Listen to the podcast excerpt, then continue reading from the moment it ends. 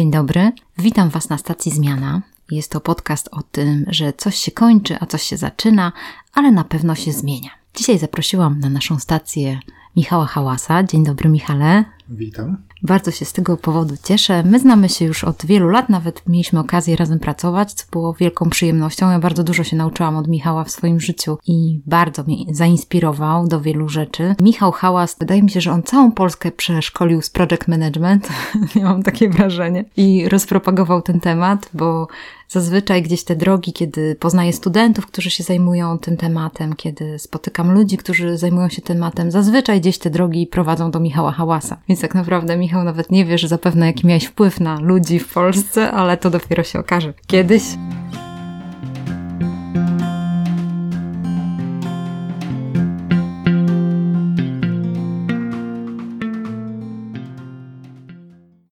Chciałam Cię prosić, jakbyś mógł przedstawić się nam, bo ja powiedziałam jakąś cząstkę Ciebie, Mhm. ale jakbyś mógł powiedzieć coś o sobie, to będzie fajne. Stacja Zmiana jest taka ogólnopolska, a ja jestem z Gdyni i, i spotykamy się w Gdańsku, więc trójmiejsko. To, co wspomniałaś o zarządzaniu projektami, to była taka rzecz, która była taką dużą woltą, bo znowu jesteśmy w temacie zmiany. Pracowałem w korporacji jak wielu innych ludzi, awansowałem, rozglądałem się, co można, doświadczałem e, to, co mnie kręci, to, co lubię, to, czego nie lubię. Okazało się przez parę lat, że bardzo nie lubię biurokracji, bardzo e, nie lubię szczegółowości, chociaż cenię takich ludzi, którzy, którzy to e, kochają. Mnie to po prostu zabijało. I kiedy już taki byłem zmęczony tą pracą, tak przymknąłem oczy z, z ponad komputerem. Najpierw podniosłem głowę i pamiętam, że byłem zmęczony, już tam te, te oczy łzawiły.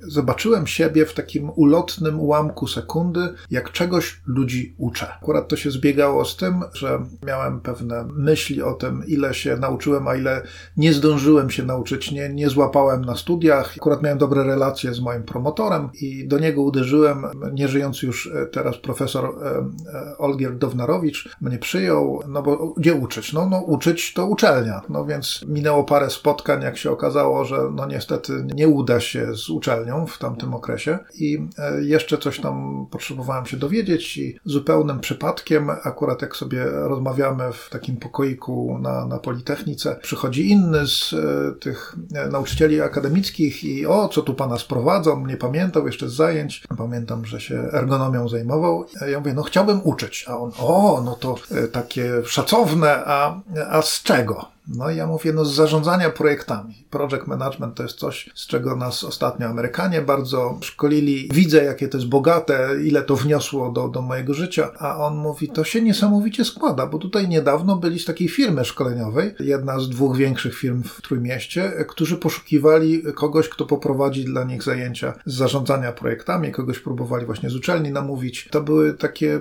bardzo ryzykowne pierwsze kontakty, w tym znaczeniu ryzykowne, no bo w którymś momencie Trzeba było zostawić to, co jest e, takim bezpiecznym, znanym terytorium i wyjść, jak to się mówi, poza swoją strefę komfortu. Pamiętam taki moment, zadzwoniłem do Darka Wierchoły, to taki nasz wspólny znajomy.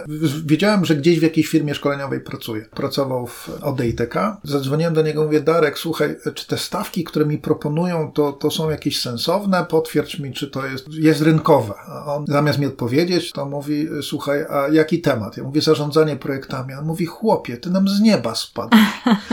e, okazało się, że to ryzyko jednak nie było aż takie duże, bo pierwszy klient, który bardzo chciał szkolenia z zarządzania zarządzania projektami. Miał dwie oferty i w tych dwóch ofertach, bo takie mogłem podpisać umowy, był ten sam wykładowca, no więc wybrał firmę od ITK. Później związałem już z tą firmą swoje losy. Ponad 20 lat prowadzę szkolenia i faktycznie było tak, że na samym początku nikt nie wiedział, co to jest za jedno project management. Tak. Trzeba było za każdym razem tłumaczyć od początku. Może po dwóch latach spotkałem pierwszą osobę, której nie trzeba było tłumaczyć. Tak mi się przynajmniej wydawało, bo wymieniliśmy się wizytówkami. Patrzę, project manager, a mi po prostu się tak gorąco na sercu zrobiło. Po dwóch latach ciężkiej orki tłumaczenia ludziom, czym jest to zarządzanie projektami, nagle patrzę, mam kogoś, kto, kto już jest najwyraźniej ten oświecony, nie? ale szybko zgasiły się moje e, emocje, dlatego że on mówi, wiesz, no ja, tak mi kazali napisać na wizytówce, ja nie wiem, co to nie znaczy. wiem, co to znaczy. No tak, może mi powiesz. No już miałam na studiach project management. Już to jakoś na Politechnice Aha. się rozwinęło. Chciałam, Michał, ciebie zapytać, bo myślę sobie o tym, że Teraz mamy taki specyficzny okres i wszyscy tak. namiętnie słuchają stacji zmiany z powodu tego, że teraz będą wielkie zmiany. I z tego powodu też zaprosiłam Ciebie do tej naszej stacji zmiana, bo no Michał, Ty miałeś tyle różnych zmian w swoim życiu, że fajnie, żebyśmy o tym porozmawiali. Ale właśnie myślę sobie o tym, że chciałam się Ciebie zapytać, kiedy Ty wchodziłeś, w którym roku wchodziłeś na rynek pracy? W sensie takim, że jak skończyłeś mhm. studia, to który to był rok? 94. 94. Słuchajcie, mam przy sobie statystyki. W 94 roku mieliśmy w Polsce bezrobocie na poziomie 16%, 16,7% w styczniu i tak naprawdę było aż do grudnia, no w grudniu było 16% stopa bezrobocia, więc tak naprawdę wchodziłeś na rynek pracy, kiedy tak naprawdę ten rynek pracy nie był rynkiem e, pracownika, tak jak teraz mieliśmy niedawno te lata, tylko był ry rynkiem pracodawcy, bo ktoś mógł powiedzieć. No dobrze, że wtedy nie znałem tych statystyk. Później, jakieś dwa lata później, próbowałem rozglądać się na rynku pracy i było o wiele trudniej. E, wtedy było 15% bezrobocia. Jakoś w 94 roku e, to było tylko kilka spotkań e, z różnymi firmami. Tutaj taką ciekawostkę opowiem, ponieważ to wiele lat upłynęło, to myślę, że mogę zdradzić. Firma do dzisiaj istnieje, bardzo dobrze się ma. To jest Gdańska stocznia remontowa. To była jedna z firm, do której się starałem o pracę y, no, pod koniec studiów. To była wyjątkowa firma, bo ona miała taki inny styl niż wszyscy, y, że na dzień dobry y, każdego kandydata zamiast tam inne rzeczy zrobić, nie wiem, rozmowa i tak dalej, przepuszczała przez testy psychologiczne. No ja na tych testach odpadłem. Ten klient, o którym wspominałem, cztery lata później, z którego szkoliłem z zarządzania projektami, to była cała górka oprócz prezesa, dyrektorów właśnie z Gdańskiej Stoczni Remontowej i tak po prostu nie, nie wierzyłem własnym oczom. To szkolenie do dzisiaj pamiętam, dodało mi skrzydeł niesamowicie. Oj, tak.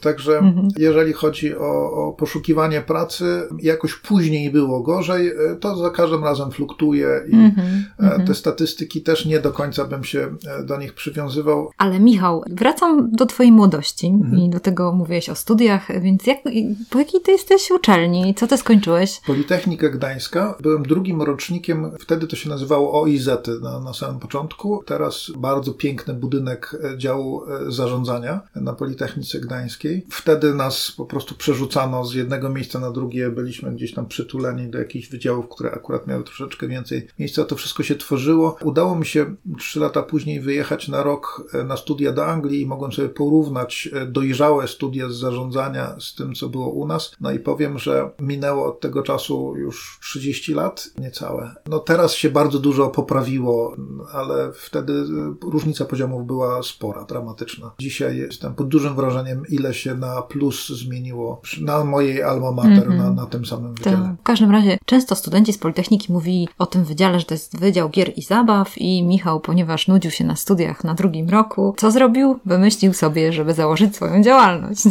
Czy możesz o tym powiedzieć?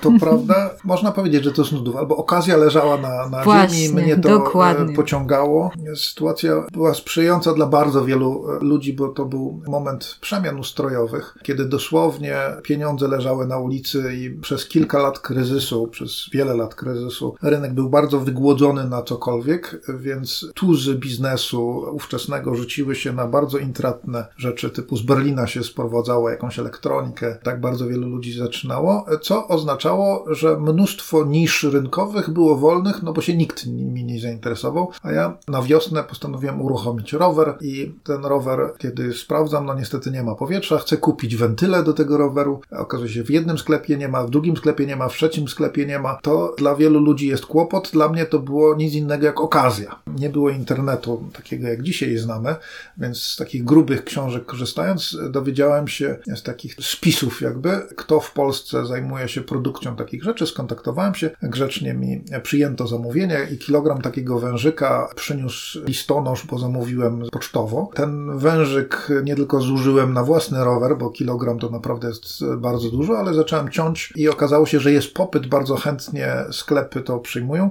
Uczyłem się biznesu. Jeżeli dział zarządzania na Politechnice powinien mnie nauczyć, wtedy to powinien bardziej. Biznesu, no to ja miałem swoją własną Praktyce, praktykę. dokładnie, tak, tak. świetnie. E, praktyki przed studiami, e, no nie, niedużo mi dały, przyznaję ale te, te formalne, ale taka nieformalna praktyka. Zdecydowanie całe lato miałem od rana do nocy bardzo dużo pracy i próbowałem, testowałem, odrzucałem, robiłem, miałem wiele porażek, ale kończyłem wakacje z ekipą kilku chałupników, którzy praktycznie dla mnie tylko te wężyki pakowali do już specjalnych woreczków od innego dostawcy. Kolega o zacięciu artystycznym namalował mi bardzo ładne takie opakowania i one były łączone też odpowiednią technologią. Wszystko było bardzo proste, a ja zajmowałem się sprzedażą. Transportu nie miałem, więc brałem plecak, w plecak wsadzałem po 100 pakowane takie e, woreczki z tymi wentylami. Potem się okazało, że jeszcze wędkarze bardzo chętnie je kupowali. No i w promieniu może 100 kilometrów wszystkie sklepy zaopatrzyłem.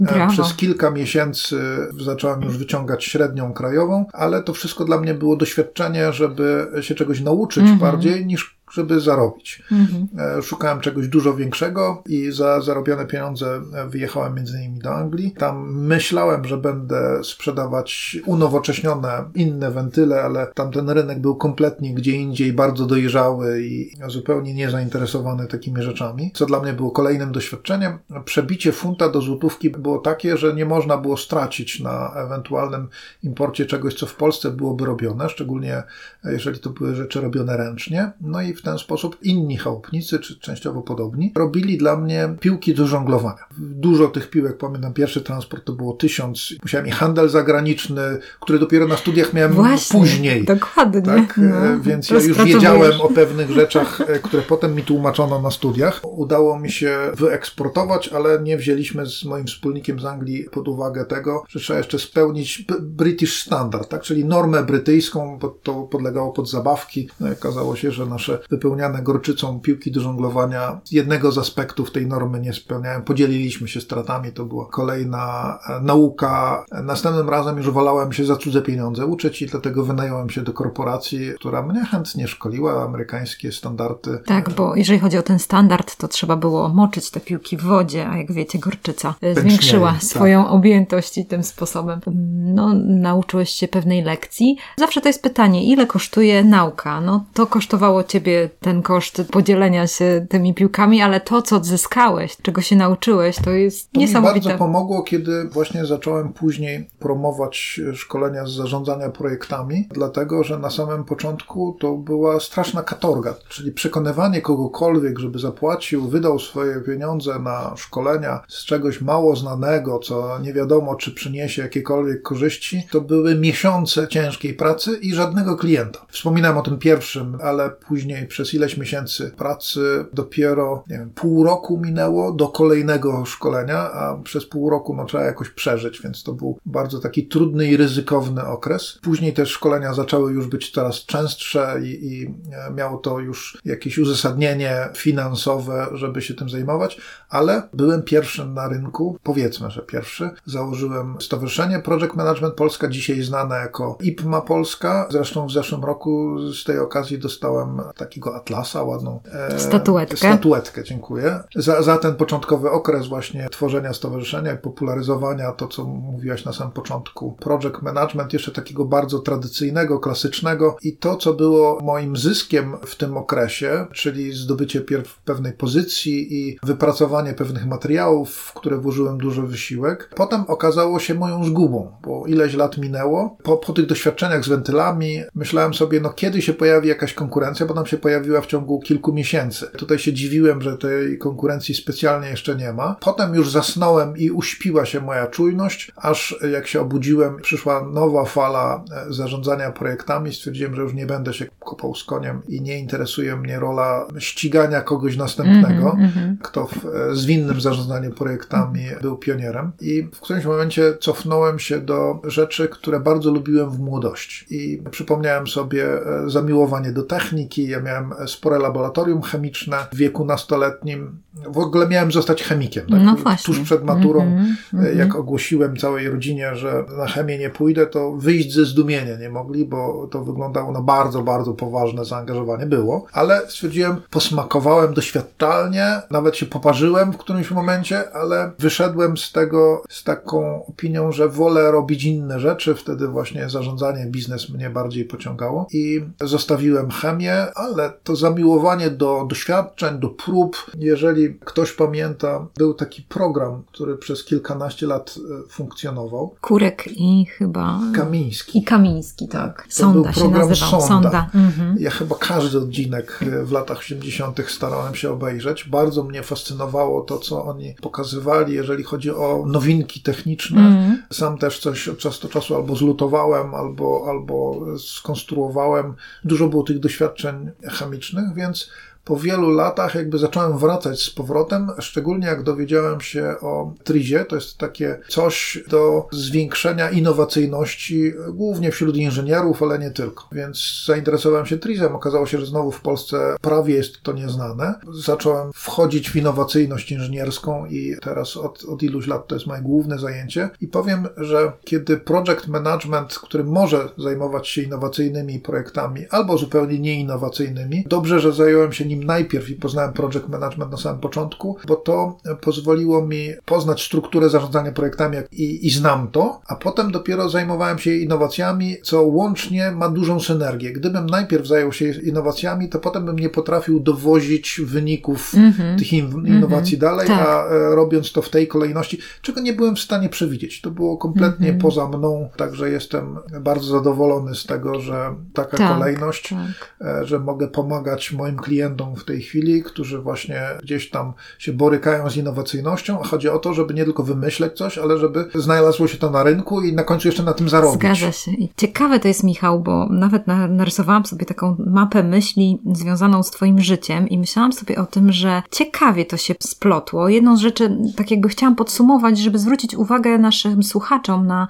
na ten proces zmiany, bo zawsze proces zmiany jest nałożony też na zmianę związaną z naszym no, życiem. No, po prostu to jest nieodzowne, że na początku swego życia próbujemy różnych rzeczy. To u Ciebie bardzo wyraźnie widać, że musiałeś spróbować. Później ten epizod z korporacją, to, że logistyka to nie jest coś, co Ci pasuje. Tak. Te, to też musimy się o tym przekonać. I to prawdopodobnie tego doświadczamy na początku swojej kariery, na początku drogi życiowej, że no, coś nie idzie.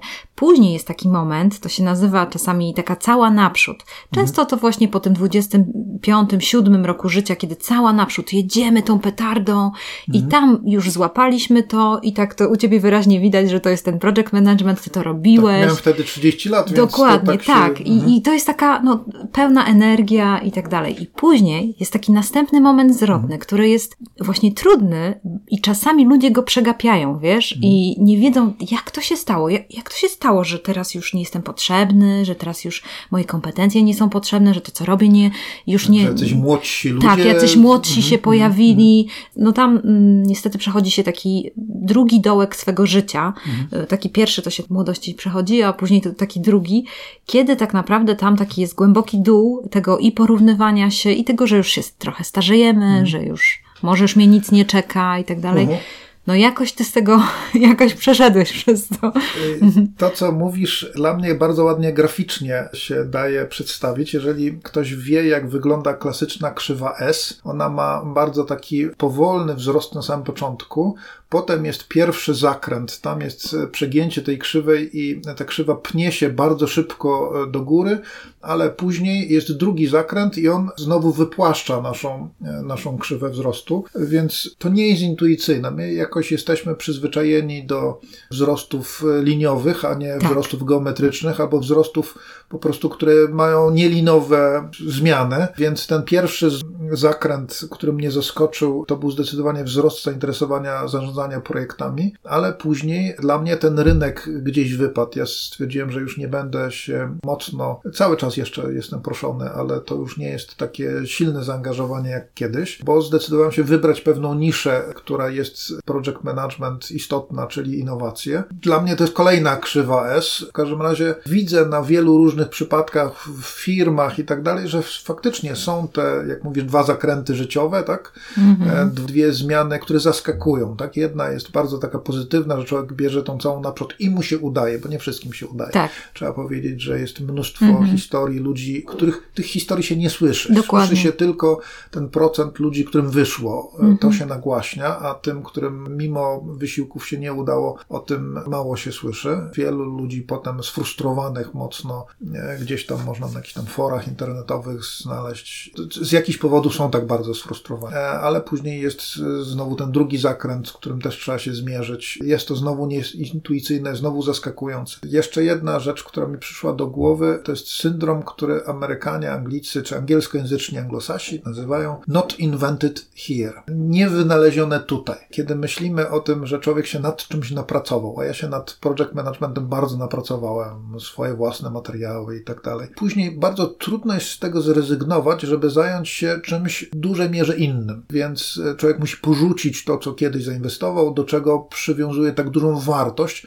Rynek nie wie, jaka to jest wartość i zazwyczaj nisko to wycenia, więc no, albo ktoś się z tym pogodzi i jest gotowy na taką elastyczność, albo zesztywniał przez ten dłuższy czas i ten not invented here go w tym momencie zabija, nie, nie zajmuje się nowościami, ponieważ innowacje. To są nowości, więc tutaj bardzo często się z tym e, spotykam, bardziej już w historiach swoich klientów. Tak, tak, Michał. I to jest bardzo ciekawe, co mówisz, bo tam jest cały bagaż e, emocji, który jest z tym związany. Jedną z rzeczy, którą też jest naturalne w tym całym procesie, tak myślę sobie, no zajmując się project managementem przez tyle lat, to jest normalne, że się też człowiek wypala. My też mhm. E, w procesie wypalenia, niestety to tak następuje jak z wkładaniem tej tak przysłowiowej żaby do, do y, garnka, czyli jak się zaczyna krzywą zmianę, to są pewne symptomy. I mhm. my zazwyczaj te symptomy nie wyłapiamy. Tak, przegapiamy je, tak. bo dlatego, że to się wolno wolno dzieje. Tak. Y, chcemy zachować to status quo, a tak. tak naprawdę już nam się wali życie, mm, nie? I, mm.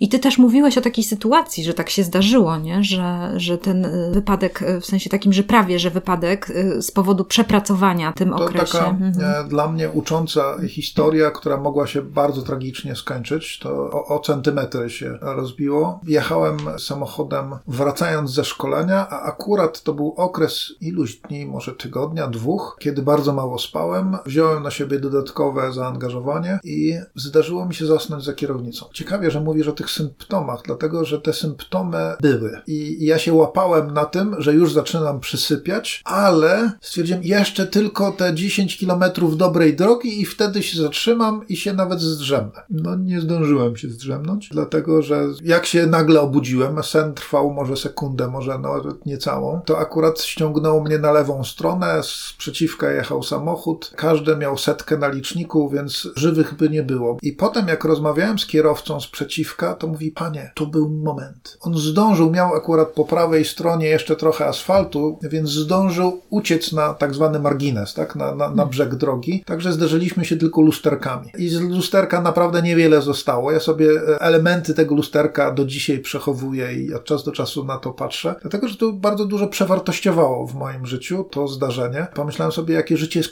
kruche że człowiek mm -hmm. sobie tak myśli, przyzwyczajony do tego, że codziennie się budzi rano i jest żywy, zdrowy i tak dalej, że się przyzwyczaja, że tak już będzie, a tu nagle to się może skończyć. Stwierdziłem, co jest dla mnie ważne i nie wszystkie rzeczy związane, nie wiem, z sukcesem są tak bardzo istotne. Coś się wydawało, a potem zostało zweryfikowane przez, tak, przez tak. to wydarzenie. W tym sensie to zaliczam też do takich symptomów, bo to też może pokazywać, że to, że my zajmujemy się czymś długo i osiągamy w tym no, sukces jakiś, to też musimy mieć mieć takie uważne spojrzenie, bo zmiana, no, ona jest elementem naszego życia, na przykład teraz, w, te, w tej sytuacji. Mhm. Kto mógł się spodziewać? To jest jeden moment, dwa mhm. miesiące i mhm nasza gospodarka leży i kwiczy, nie? Tak. Jak dzisiaj spoglądałem na drodze po dwóch miesiącach, tak, bo rozmawiamy w połowie maja, to e, ruch na drodze jest całkiem spory. Całkiem, no już teraz ludzie ta, ta się rozruszali. E, owszem, dostała po garach, ale nie jest kompletny dramat. No to tak? prawda. Ale zobaczymy co jeszcze, bo niektórzy prognozują, że będą kolejne fale tego koronawirusa, że będziemy się cofać w tych limitach. Zobaczymy. W każdym razie faktycznie do przewidzenia było bardzo trudne, chociaż w długofalowych prognozach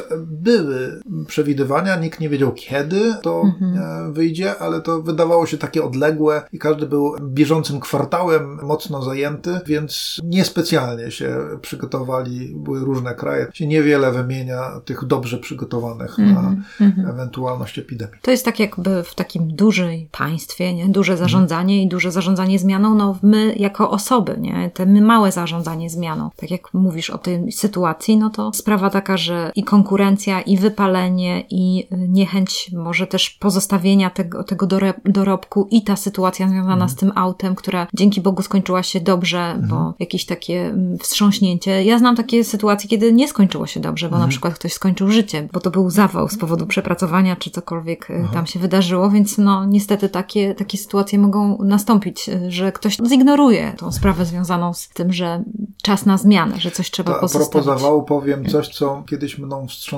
Kiedyś zaprosiłem na konferencję z zarządzania projektami lekarza. Taki lekarz, Henryk Wieja dokładnie. Potem czytałem jego książkę, mówił na naszej konferencji ciekawe rzeczy, mówił o profilaktyce dla ludzi pod stresem. No i w tej książce pamiętam, że doszedłem do takiego miejsca, aż wstałem od czytania i musiałem to przechodzić, bo wstrząsnęło mną do głębi. Co jest pierwszym symptomem zawału w 32%? I tam były różne symptomy zawału. No się okazało, że największa kategoria, 32%, to jest nagła śmierć nic nie zapowiada zawału. Podobnie jak ten wypadek, mno, mocno mną to wstrząsnęło, żeby upewnić się, że żyję życiem w miarę zdrowym, które przynajmniej moich bliskich potrafi zabezpieczyć. Zacząłem dbać bardziej o swoje zdrowie i o to, żeby wypoczywać, między innymi wy, wysypiać się, bo ten wypadek samochodowy głównie był spowodowany niewyspaniem. Niewyspaniem tak. może być śmiertelne, mhm. okazuje się. Tak, też czasami się wydaje, że to jest takie naturalne też, że ludzie po prostu myślą, za, za, nie zauważają uważają, że się starzeją w tym sensie, że y, już mają mniejszą wydolność i to mm, jest, mm. się wydaje, że... Tak, to a, są te powolne y, rzeczy, tak jak z tym gotowaniem żaby, tak. których trudno zauważyć. Tak, tak, że już nie da rady zarwać mm. nocki, a później zrobić szkolenia dobrze, nie da rady przygotowywać slajdy na ostatnią chwilę, że to po prostu też trzeba uwzględnić na przykład podczas, kiedy ktoś składa zapytanie ofertowe, że już od razu powiedzieć, że to zajmie mi więcej czasu. Ja przynajmniej y, już mam takie swoje poukładane rzeczy, że już mhm. mówię, że potrzebuję tyle. Wiem mhm. ile mhm. potrzebuję i to mówię, komunikuję. Najwyżej wtedy nie pójdzie, trudno.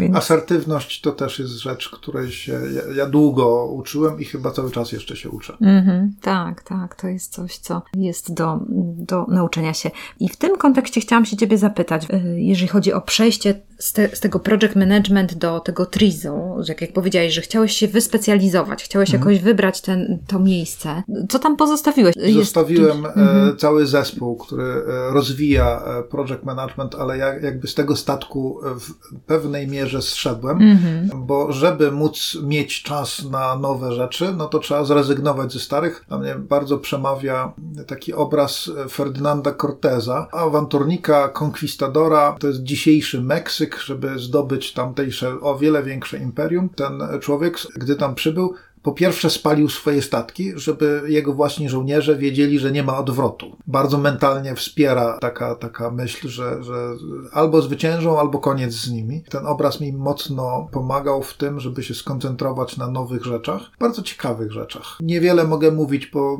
praktycznie za każdym razem podpisuję NDA, czyli ten dokument o tym, że nie mogę o tym w szczegółach opowiedzieć, co firmy osiągają, ale wspieranie ludzi, którzy mają problem, a potem posługując się tym tymi narzędziami mentalnymi ten problem rozwiązać, no daje niezwykłą frajdę, tak? Szczególnie jak się okazuje, że komuś udaje się obciąć koszty o 30%, tak? Czyli w ogóle wyjść z jakiejś pewnej kary kontraktowej i poprzez jakieś rozwiązanie udaje się nie zapłacić tej kary. I chodzi o duże pieniądze. Także to jest ogromna satysfakcja, kiedy e, udaje się dopomóc ludziom, przy okazji ucząc ich pewnych narzędzi, mhm. żeby potem sami mogli sobie radzić z trudnymi problemami w rozwiązywaniu takich tak. zagadnień.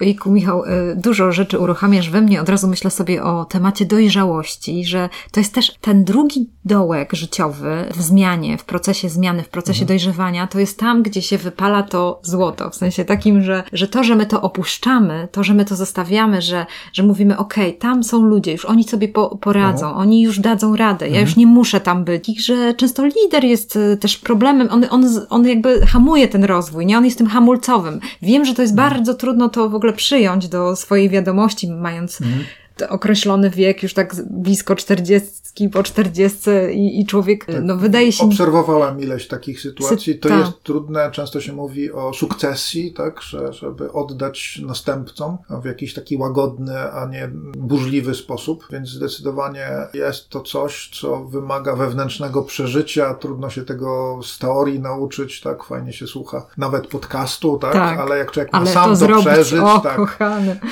no Wiem to... coś o tym, no niestety bardzo boli i przechodzi się przez ciemną dolinę, ale jedną z rzeczy, którą właśnie też myślę, że to jest ważne i to, co możemy też sprzedać takim ludziom, którzy są w naszym podobnym wieku, czy zachęcać ich do tego, mm. tak jak mówisz, do tej sukcesji. Bardzo fajnie, że zostawiłeś tam ludzi. Jedna sprawa, żeby zawsze robić wszystko z myślą o tym, jak jeżeli młodzi teraz zaczynacie mm. startupy, zaczynacie jakieś swoje biznesy, już myślcie o swoich następcach, o tych ludziach, którzy to przejmą, żeby ktoś dalej to pociągnął. Ja od samego początku pamiętam, że z ilomaś ludźmi e, współpracowałem. Z pierwszego rzutu nikt nie został. Mm -hmm, to mm -hmm. było ileś, ileś e, różnych ciekawych relacji, aż w końcu zostali ludzie, którzy okazało się, że zostali długofalowo. No, to jest wyzwanie od, od, zbudować tak, liderów. To, to, to, jest wiele prób, doświadczeń. Tak, nie każdy to, to pociągnie dalej, to, to się zgadza. Chociaż właśnie wydaje mi się, że, że tak, te, że tego bardzo potrzebujemy, bo ogólnie, jeżeli chodzi, patrząc na demografię Polski, no to mamy więcej tych starszych niż młodszych i prawdopodobnie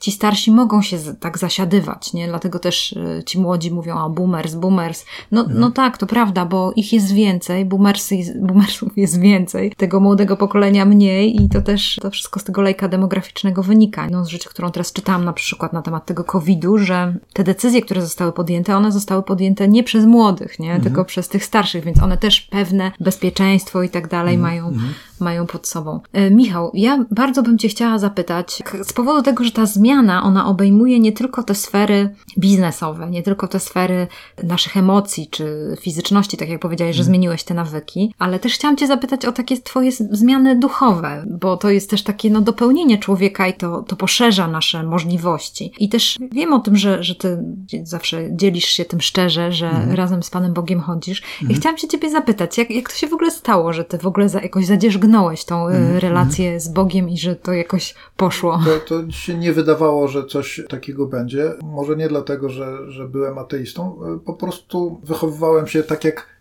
prawie każdy inny Polak, e, przechodząc przez taką ścieżkę religijną, katechetyczną. No i nie było tam nic ciekawego dla mnie, ale oczywiście człowiek dawał radę chodzić e, raz w niedzielę na mszę, bardziej szukając czegoś ciekawego w życiu, bardziej szukając własnego szczęścia niż czegokolwiek innego. E, wspominałem, że byłem bardzo zaangażowany w chemię i, i to oznaczało też wiele wyjazdów w ciągu roku. To było tam nawet cztery wyjazdy na obozy, obozy albo takie zgrupowania podobnych zapaleńców. To wszystko było pod egidą Politechniki Gliwickiej i, i harcerstwa. W każdym razie pamiętam, że poznałem tam wśród wielu różnych ciekawych ludzi taką dziewczynę, która wyglądała na taką szarą myszkę, była dosyć ładna, zagubiona. Zaczęliśmy korespondować. Bardzo krótko po tym, jak żeśmy się rozjechali do swoich domów po obozie, na którym się poznaliśmy, ona zaczęła pisać bardzo dużo o Panu Jezusie. Że właściwie w każdej linijce, ku swojemu zdziwieniu, widziałem, że Jezus to i Jezus tamto i, i ona po prostu nie potrafi o niczym innym pisać. To było tak dziwne, to było takie zastanawiające. Ja po prostu się nigdy z czymś takim nie, nie spotkałem. Pamiętam, że urwałem się wtedy z wycieczki szkolnej, żeby odwiedzić tych wszystkich znajomych, którzy głównie byli na południu Polski. Gliwice i okolice. Nikogo innego mi się nie udało spotkać. Akurat wszyscy gdzieś byli na, na jakichś wyjazdach, wtedy nie było telefonów komórkowych albo sieć telefoniczna zwykła nie działała tak jak obecnie. Się po prostu wpadało do ludzi bez zapowiedzi. To tylko tą dziewczynę udało mi się z wszystkich znajomych odwiedzić. No i spotykam się z kompletnie inną osobą. To znaczy, wygląda tak samo, ale w środku tak radosnej osoby ja nigdy w życiu nie spotkałem. Nie, nie, nie myślałem, że to jest możliwe ta osoba po prostu tryskała radością tak bardzo, że ja nie, nie znałem takiej, takiej granicy. To, to było poza moim doświadczeniem. Ja stwierdziłem, jejku, co ona brała? Ja też chcę. Cokolwiek to jest, to ja chcę, a ona cały czas mi tylko o Panu Jezusie. I bardzo mnie to interesowało. Ja powiedziałem, słuchaj, no ja jestem otwarty i, i chcę tego. I ona mówi, no tutaj potrzebujesz z, z Bogiem e, e, relację nawiązać bliską i tak dalej. Kompletnie tego nie rozumiałem. Ja owszem się zgadzałem teologicznie, tak, że, że Pan Jezus umarł za nasze grzechy na krzyżu, że zmartwychwstał. To wszystko wiedziałem, czy właśnie z kateches, czy, czy wyniosłem z wcześniejszego doświadczeń, ale nigdy nie było takiego zaangażowania. To, to po prostu to nie było dwa razy większe zaangażowanie. To było tysiąc razy większe emocje, takie właśnie ten entuzjazm, ta radość w różnych sytuacjach, które powinny przygnębiać. Ta dziewczyna po prostu tylko i wyłącznie była bardzo radosna i stwierdziłem, jeju, cokolwiek to jest, więc no to pomóc się w taki sposób, to ja się pomodliłem w taki sposób i stwierdziłem, okej, okay, no chyba coś już jest, ale wróciłem do domu i bardzo szybko to coś się skończyło. I to było takie doświadczenie, krótkie, kilkudniowe, które było bardzo silnym takim dla mnie drogowskazem w moich następnych poszukiwaniach. Mm -hmm, Nie wszystko dobrze wyszło z tymi poszukiwaniami, dlatego że poszukując szczęścia w wielu różnych miejscach, niestety załapałem się na nauk, czyli coś takiego, co okazało się silniejsze ode mnie i na początku mówiłem sobie, ok, to nic takiego, nic złego, ale potem stwierdziłem, że po prostu dla mnie samego ja nie potrafię tego zwalczyć, no to co będzie z następnymi rzeczami, jak ja się okazuję taki słaby. To bardzo mnie dołowało, bardzo, bardzo mnie to dołowało. E, różne rzeczy, które miały mi dać szczęście, okazywały się ścieżkami, które nie dawały żadnej nadziei na to, to było najwyżej jakieś chwilowe szczęście. Nie to, co ja znałem, jak właśnie spotkałem tą koleżankę z południa Polski, interesowałem się, chodziłem na różne spotkania takich ludzi, jak tylko mogłem znaleźć. To wcale ich nie było dużo. Jak się okazywało, trzeba było trochę poszukać, ale to tak naprawdę chodziło o mnie i o, o Pana Boga. I doszedłem do takiego miejsca, kiedy zacząłem czytać Pismo Święte. Na początku nic nie rozumiałem. Zacząłem w ogóle od Starego Testamentu i się szybko poddałem, bo to no, są takie miejsca strasznie niezrozumiałe ale czytając już Nowy Testament, czytając Ewangelię, pewne rzeczy były no takie, nie potrafiłem tego nazwać. Coś w tym było. Na przykład czytając Pismo Święte doszedłem do wniosku, że to, co jest nałogiem, wcale nie jest takie dobre, a dokładnie mogłem stwierdzić, wprost nie jest opisane w Biblii, ale to jest grzech.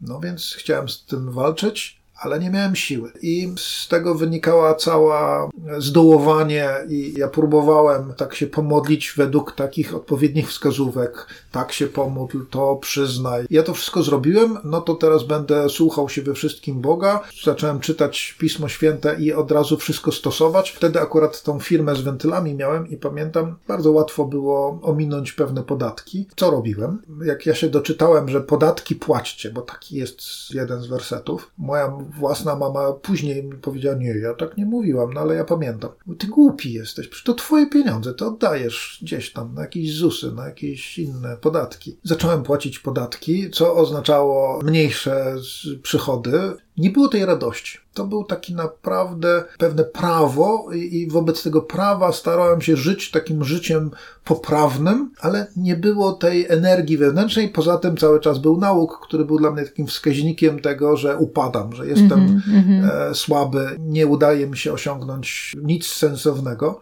Tam było wiele dodatkowych rzeczy, nie, nie ma czasu o tym mówić. W każdym razie w liście do Rzymian czytałem takie słowa, to jest w dziesiątym rozdziale, do dzisiaj pamiętam, wiele razy do tego wracam.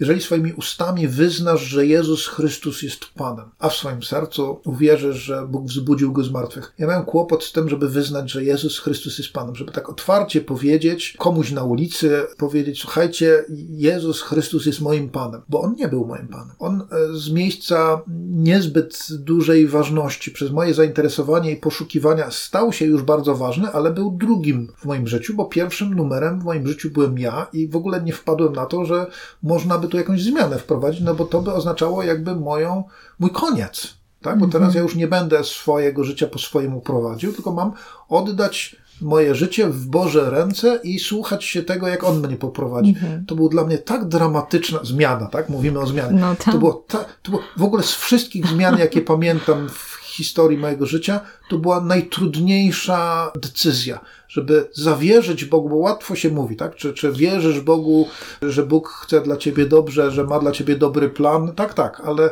jak trzeba zaryzykować swoim własnym życiem, to człowiek nagle stwierdza, że już jest nie tak wesoło, że naprawdę musi zawierzyć Bogu i to bardzo była dobra decyzja w moim życiu. Nagle to, co u tej koleżanki widziałem, ta radość, ta, ta zupełnie inny poziom wewnętrznego czegoś, e, satysfakcji, nie znajduję słów. Emocje też w tym były, ale dla mnie kluczową rzeczą był nauk. Nagle to, co nie mogłem, to, co przez lata próbowałem, przez dwa lata próbowałem walcząc z tym nałogiem, za każdym razem odnosiłem porażkę, nagle dostałem siły. Dostałem siły, których nie miałem wcześniej, bo wiele razy próbowałem. Ja nie miałem tych sił wcześniej i nagle okazuje się, że mam siłę się zatrzymać i nałogowi powiedzieć stop. Dla mnie to wystarczyło. To było dla mnie tak niesamowitym przeżyciem, które mi dało napęd na, na bardzo długi czas. Jasne, że od tego czasu się tam staram rozwijać, słucham tego, co Duch Święty mówi i, i staram się iść za, za wskazówkami Boga i łączę to z sprawami zawodowymi i innymi. Ale kluczowa decyzja, żeby oddać swoje życie Bogu, który przyjął moje życie i tak naprawdę dał mi nowe życie. Nawet mm -hmm. w mhm. Biblii jest napisane o, o, nowym życiu, tak? o byciu narodzonym z góry czy, czy na nowo, więc to dla mnie było ewidentnie nowonarodzenie i, i zacząłem kompletnie nową kartę w swoim życiu. Nie mówię, że wszystko było złe wcześniej, bo to były ciekawe doświadczenia, jestem za nie wdzięczny, ale to było inne życie, to było stare życie i w życiu bym nie chciał do niego wrócić, bo to, co okazało się nowym życiem, było o wiele ciekawsze, radośniejsze, bezpieczniejsze też, bo Bóg prowadzi i jestem Jemu tak wdzięczny każdego dnia. Ciekawe to jest, Michał, co mówisz, bo od razu mi się tak kojarzy to, że często ludzie mówią pewne słowa, nawet co niedziela, niech będzie Twoja wola, niech mhm. się Twoja wola stanie, a w gruncie rzeczy wracają do domu i niech się moja wola stanie. Ciekawe, co mówisz, bo to jest no mega zmiana, która, no tutaj wiadomo, tu mhm. jest Pan Bóg, tu jest ta relacja z Nim, ale to jest coś, co zintegrowało Cię i tutaj dlatego ja też na stacji Zmiana zachęcam do tego, żeby też ten temat duchowości nie opuszczać. Ja wiem, że to jest taki temat, że ludzie mało o tym rozmawiają, ja też dlatego, jeżeli wiem, że ktoś jest w tym temacie, no tak jak Michał. Tabu, tak. Jest to taki jakiś tabu, więc mhm. wiecie, może głupio zapytać człowieka, który odniósł sukces, który robi takie rzeczy, szkoli, ale wydaje mi się, że nie, że fajnie jest zapytać i dowiedzieć się, y, jak, jak to było u Ciebie. Bardzo Ci dziękuję za tą szczerość, bo, bo to może, może ktoś jest gdzieś na jakiejś drodze i, i się zastanawia i, i właściwie nie ma z kim pogadać o tym. Mm, to, to mm. jest to miejsce i naprawdę, jeżeli ktoś z Was chce, to też zachęcam, możecie napisać do mnie, Kasia, stacja zmiana.pl, ja chętnie jakoś odpiszę, czy nie wiem, czy do, do Michała nawet pokieruję, ale to są takie rzeczy ważne, nie? że to mm. jest i, i tak, tak sobie myślę, że to od razu mi tak jakoś ten cały obraz Twój pokazuje, mm. że że to tam się zadziało, ale teraz, kiedy przechodziłeś przez ten trudny czas, kiedy musiałeś coś zostawić, opuścić, mhm. tutaj miałeś jakąś sytuację, taką zagrożenia życia, no to jednak to też inaczej się odbiera z tej, z tej Ja nie wiem, jakby było, gdybym takiej decyzji czy prośby do Boga nie, nie zaniósł, nie oddał mu swojego życia, ale to miało wielokrotny wpływ później na, na decyzję. Na przykład człowiek, ja miałem 25 lat, staje przed wyborem, no dobrze, to powinien się z kimś ożenić i pamiętam, że tutaj ewidentne było, że przeprowadzenie tym e, ogromnej zmiany, żeby zostawić życie kawalerskie i wstąpić w związek małżeński, co wcale mimo Bożego prowadzenia nie okazało się samym tylko miodem, ale też różnymi trudnościami i zmianami w przyzwyczajeniach. Mm -hmm, mm -hmm. Tak, a macie dzieci? Trzy córki. Za miesiąc ostatnia będzie już pełnoletnia. Super, czyli już teraz syndrom opuszczonego gniazda. Nie mam nic przeciwko. no dokładnie, dobra zmiana. Michał, bardzo Ci dziękuję. Bardzo Ci dziękuję za tą rozmowę. Dziękuję Ci bardzo za Twoją szczerość i za taką otwartość i opowieść. E, mam nadzieję, że, że te myśli e, jakoś zarezonują w naszych słuchaczach i oni przejdą przez to. Jedną z rzeczy, którą jeszcze mam na takie podsumowanie, to, to wydaje mi się, że takich kilka ważnych lekcji z Twojego życia. Właśnie, żeby nie bać się próbować, żeby mhm. szukać też mądrych ludzi wokół siebie. Też takich Być miałeś. otwartym. Pamiętam w jednym wywiadzie pytanie było, czy planować warto swoją karierę. A ja zacząłem od tego, mimo że planowania uczę ponad 20 lat, że jak człowiek jest na początku swojej kariery zawodowej, to skąd on ma wiedzieć, co może być jego celem. Znaczy, może sobie wyznaczać cel, tylko potem się okaże, że to nie jest cel jakby dla niego. Więc ja akurat prosiłem Boga, żeby mi pokazywał, to miałem łatwiej, tak? Mhm. Jakie jest jego prowadzenie wobec mojego życia i nie zawiodłem się, bardzo jestem z tego zadowolony. Ludzie, którzy na początku nie znają siebie, nie wiedzą, co im by pasowało, co jest dla nich, jeżeli mają planować, to mogą na końcu skończyć w takim miejscu, które jest bardzo niefajne, bo na przykład zaszli na poziom swojej niekompetencji, bo się pieli w górę menadżersko, a potem się okazuje, że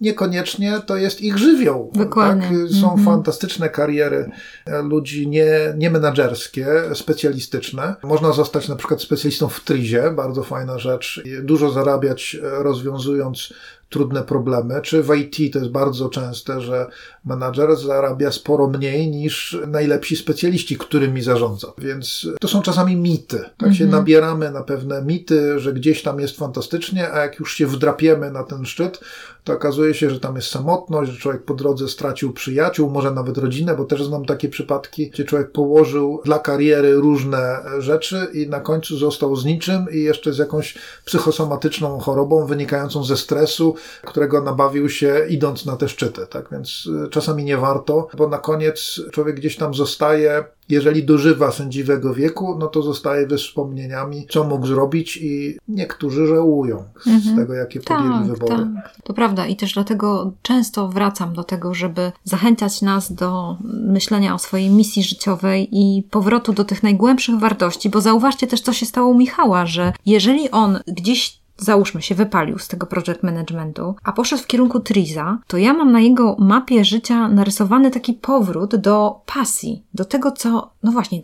pasja w sensie ta chemia. Mhm. Te eksperymentowanie. Czy technika w ogóle. Właśnie, nie mhm. technika, nie? Że tak. ty wróciłeś jakby do tego czegoś, Nawet co... majsterkowania. No... Ja się urodziłem w domu, e, gdzie tak. E, dziadek miał prawdziwy stół stolarski. On był cieślą, no tak? tak Więc e, tak. w tej piwnicy mogłem wiele różnych rzeczy zbić mm. gwoździami, nawet zespawać, tak? tak. Więc mhm. różne rzeczy udawało mi się zrobić, nie tylko doświadczenia chemiczne. I to gdzieś uważam za swoją silną stronę i też coś, co mnie kręci. Po prostu lubię takie mm -hmm. rzeczy.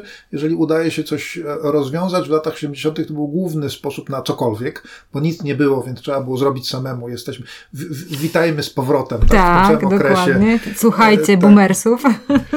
To jest też e, coś, co mnie kręci, coś, co sprawia radość i wolę robić coś, co sprawia radość, niż gdzieś się męczyć może i za iluśkrotne większe pieniądze, jeżeli zaciskam zęby, bo tego nie bardzo lubię, bo -hmm. musiałbym, nie wiem, poganiać ludzi do rzeczy, które sam nie, nie jestem pewien, czy powinni robić. -hmm. Więc tamtego akurat nie lubię, wolę zachęcać do rozwiązywania problemów. E, czasami to nie są techniczne problemy, organizacyjne, różne, w każdym razie nieintuicyjne. Zupełnie. Człowiek jest tak zakręcony, że nie potrafi często zobaczyć tak, tak. E, rozwiązania. One jest tuż przed oczami, ale go nie widzi, bo gdzieś tak. tam coś się zatrzymuje w, w głowie i, i, jest cały szereg technik do tego, żeby sobie dopomóc w tym odkrywaniu rozwiązań. Tak, to prawda. Więc jeżeli teraz przyjdzie kryzys, jeżeli teraz będzie trzeba szukać pracy, czy jakiś tam zmieniać swoje przebranżowienie, no to też jest taki tip, że warto usiąść z kimś, pogadać, może poprosić jakiegoś coacha, może jakiegoś mhm. dobrego przyjaciela, może pogadać dobrze z mężem albo wysłać kilka dobrych ankiet do swoich y, przyjaciół i zapytać się, y, jak myślisz, co mnie napędza, co jest moją pasją. Co... I to mhm. jest bardzo fajny ten feedback, który może też pomóc. Michał, bardzo Ci dziękuję za tą rozmowę. Naprawdę dziękuję Ci bardzo, że zechciałeś przyjść na stację mhm. Zmiana i opowiedzieć o swoim życiu. To ja jeszcze dodam dla słuchaczy, że Kasia się niesamowicie uśmiecha. Zapraszam Was, jeżeli tylko była możliwość, żebyście udzielali wywiadu, bo ma e, coś, czego nie widzicie, tako, taki napęd daje e, całą sobą, że aż się miło udziela tego wywiadu. Bardzo dziękuję, dziękuję, dziękuję Michał.